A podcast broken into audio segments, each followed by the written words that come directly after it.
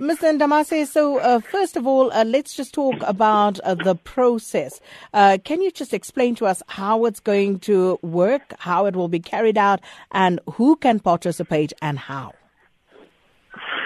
Well, just as a bit of background, the last community broadcasting review policy process in the country was undertaken 19 years ago.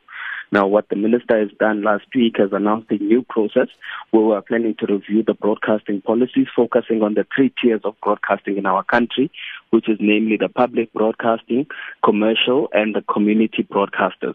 Now, what is done currently is that the department has issued an issues paper, which is a basis for the policy review that we are undertaking and has invited that members of the public, including uh, industry players, come on board to be able to give us some guidance and input onto what should be the mandate of the public broadcaster, what kind of a public broadcaster do we want as South Africans,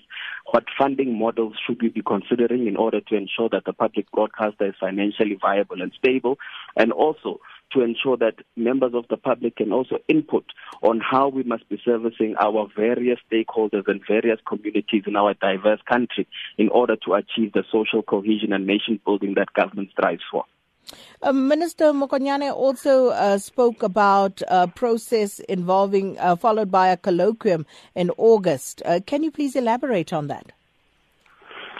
Well, the process that has been governmented on, gazetted on Friday uh, has opened room for the next 30 days for stakeholders, members of the public, industry players, etc., to comment, and that in August we will then receive all those comments, consider them, package them into a document, and convene a colloquium for all these stakeholders to then start engaging on what has come out from this consultative process so that we can then be able to take forward a policy process through the cabinet and parliamentary processes that will be guided by the various inputs that have been received, that we have been able to sit and test and consider, and also debate with the various stakeholders in society so that the ultimate document that we will be approved by the government as a broadcasting policy for South Africa is an inclusive document that has been able to incorporate the divergent views of various stakeholders in the country.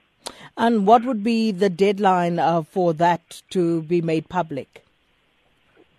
Well, the issues paper, as I've said, has been made public by the website of the Department of Communications as we speak. Members of the public have an opportunity to comment on that within the next 30 days. Once that 30 days expires, we will then be going into a process of collating those views, going into the colloquium, and at all these particular phases, we will be communicating with society via the media, via our websites and social media platforms, so that members of society can be informed and can avail themselves to participate fully in the process going forward.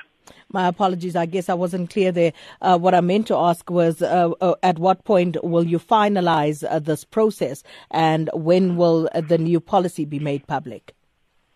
Well, the interest of the minister are to finalize the draft policy by the end of August and thereafter be able to submit it to the cabinet for consideration and cabinet committees. And hopefully by the end of September, we could have a finalized broadcasting policy for South Africa.